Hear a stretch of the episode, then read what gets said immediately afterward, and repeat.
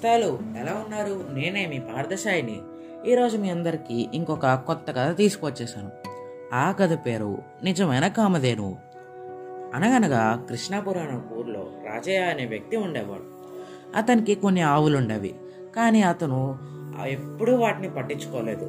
వాళ్ళ భార్య తెలిసిన వాళ్ళ పొలం నుంచి కొద్ది గడ్డి తెచ్చి వేస్తూ అవి ఇచ్చే కొద్ది పాలతో అమ్మి ఆ ఇల్లు గడుపుతూ ఉండేదన్నమాట. రాజయ్య మాత్రం తను అదృష్ట జాతకుడని తా- అని తా- వారిని వాళ్ళ తాత చెప్పాడని అందుకే తను ఏ పని చేయనక్కర్లేదని ఏదో ఒకరోజు ధనవంతుడు అవుతాడని చెబుతూ ఊరికే కూర్చునేవాడు.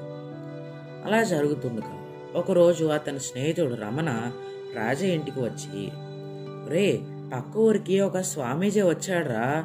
అని తెలిసి నేను వెళ్ళాను. నీ గురించి ఆరా తీస్తే నీ త్వరలోనే అదృష్టం పట్టబోతుందని చెప్పాడు. రేపటి నుంచి మరో ఆరు నెలల కాలంలో ఏ సమయంలోనైనా మన అడవిలోకి ఏమి కోరినా ఇచ్చే కామధేనువు అనే ఆవు రావబోతుందంట. అది వచ్చే సమయానికి ఆవులతో కలిసి కనిపించిన వాళ్ళకి వరాలు ఇస్తుందంట. అది కూడా నీలాంటి అదృష్ట జాతకులకు మాత్రమే కనిపిస్తుందంట అని చెప్పాడు. అంతే ఆ రోజు నుంచి ఆవులతో అడవికి వెళ్ళడం మొదలుపెట్టాడు. జాగ్రత్తగా వాటిని మేప మేపసాగాడనమాట అతను వెళ్ళడం చూసి చుట్టుపక్కల వాళ్ళు కూడా తమ ఆవుల్ని పంపేవాళ్ళు. దానికి బదులుగా ధాన్యము కూరగాయలు డబ్బులు లాంటివి ఇచ్చేవారు. ఇక అతను కూడా అడవి నుంచి వచ్చేటప్పుడు పంట చెరుకు జొన్న కంకులు చింతపండు లాంటివి తెచ్చేవాడనమాట బాగా మేత దొరకడంతో ఆవులు ఎక్కువ పాలిచ్చేవి. దీంతోనే ఇంట్లో దేనికి లోటు లేకుండా పోయిందనమాట ఆరు నెలల తర్వాత వచ్చిన రమణ రే ఏదో స్వామీజీ అన్నావు కామధేనం అన్నావు ఏమైందిరా అని అడిగాడు అనమాట ఆ రాజయ్య. అప్పుడు ఆ రమణ ఏమీ లేదురా మీ ఇల్లు కలకలలాడాలనే కామధేనం అంటూ అబద్ధం చెప్పాను. ఇప్పుడు నాకు ఎంతో సంతోషంగా ఉంది అని అన్నాడు.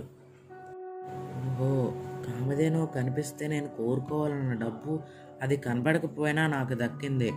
నా శ్రమ వల్లే అనుకుంటా. అయితే ఈ రోజు నుంచి నేను కష్టపడి పనిచేసి ఇంకా ఎత్తులకు ఎదుగుతాను అని అనుకున్నాడు. అయితే ఈ కథలో నీతి ఏంటంటే మనం ఎప్పుడూ మన శ్రమని నమ్ముకొని పని చేయాలి. అలాగని అదృష్టాన్ని నమ్ముకొని కాదు. ఇంక ఈ కథ సమాప్తం నేస్తాలు? మరి ఈ కథలో పొడుపు కథలు కూడా వినేస్తారా మరి? మొదటిది చెట్టుకు పుట్టని కాయి కోరికితే భలే రుచి. రెండోది చేతికి అందదు కంటికి దొరకదు ముక్కుకి అందుతుంది. ఏంటది?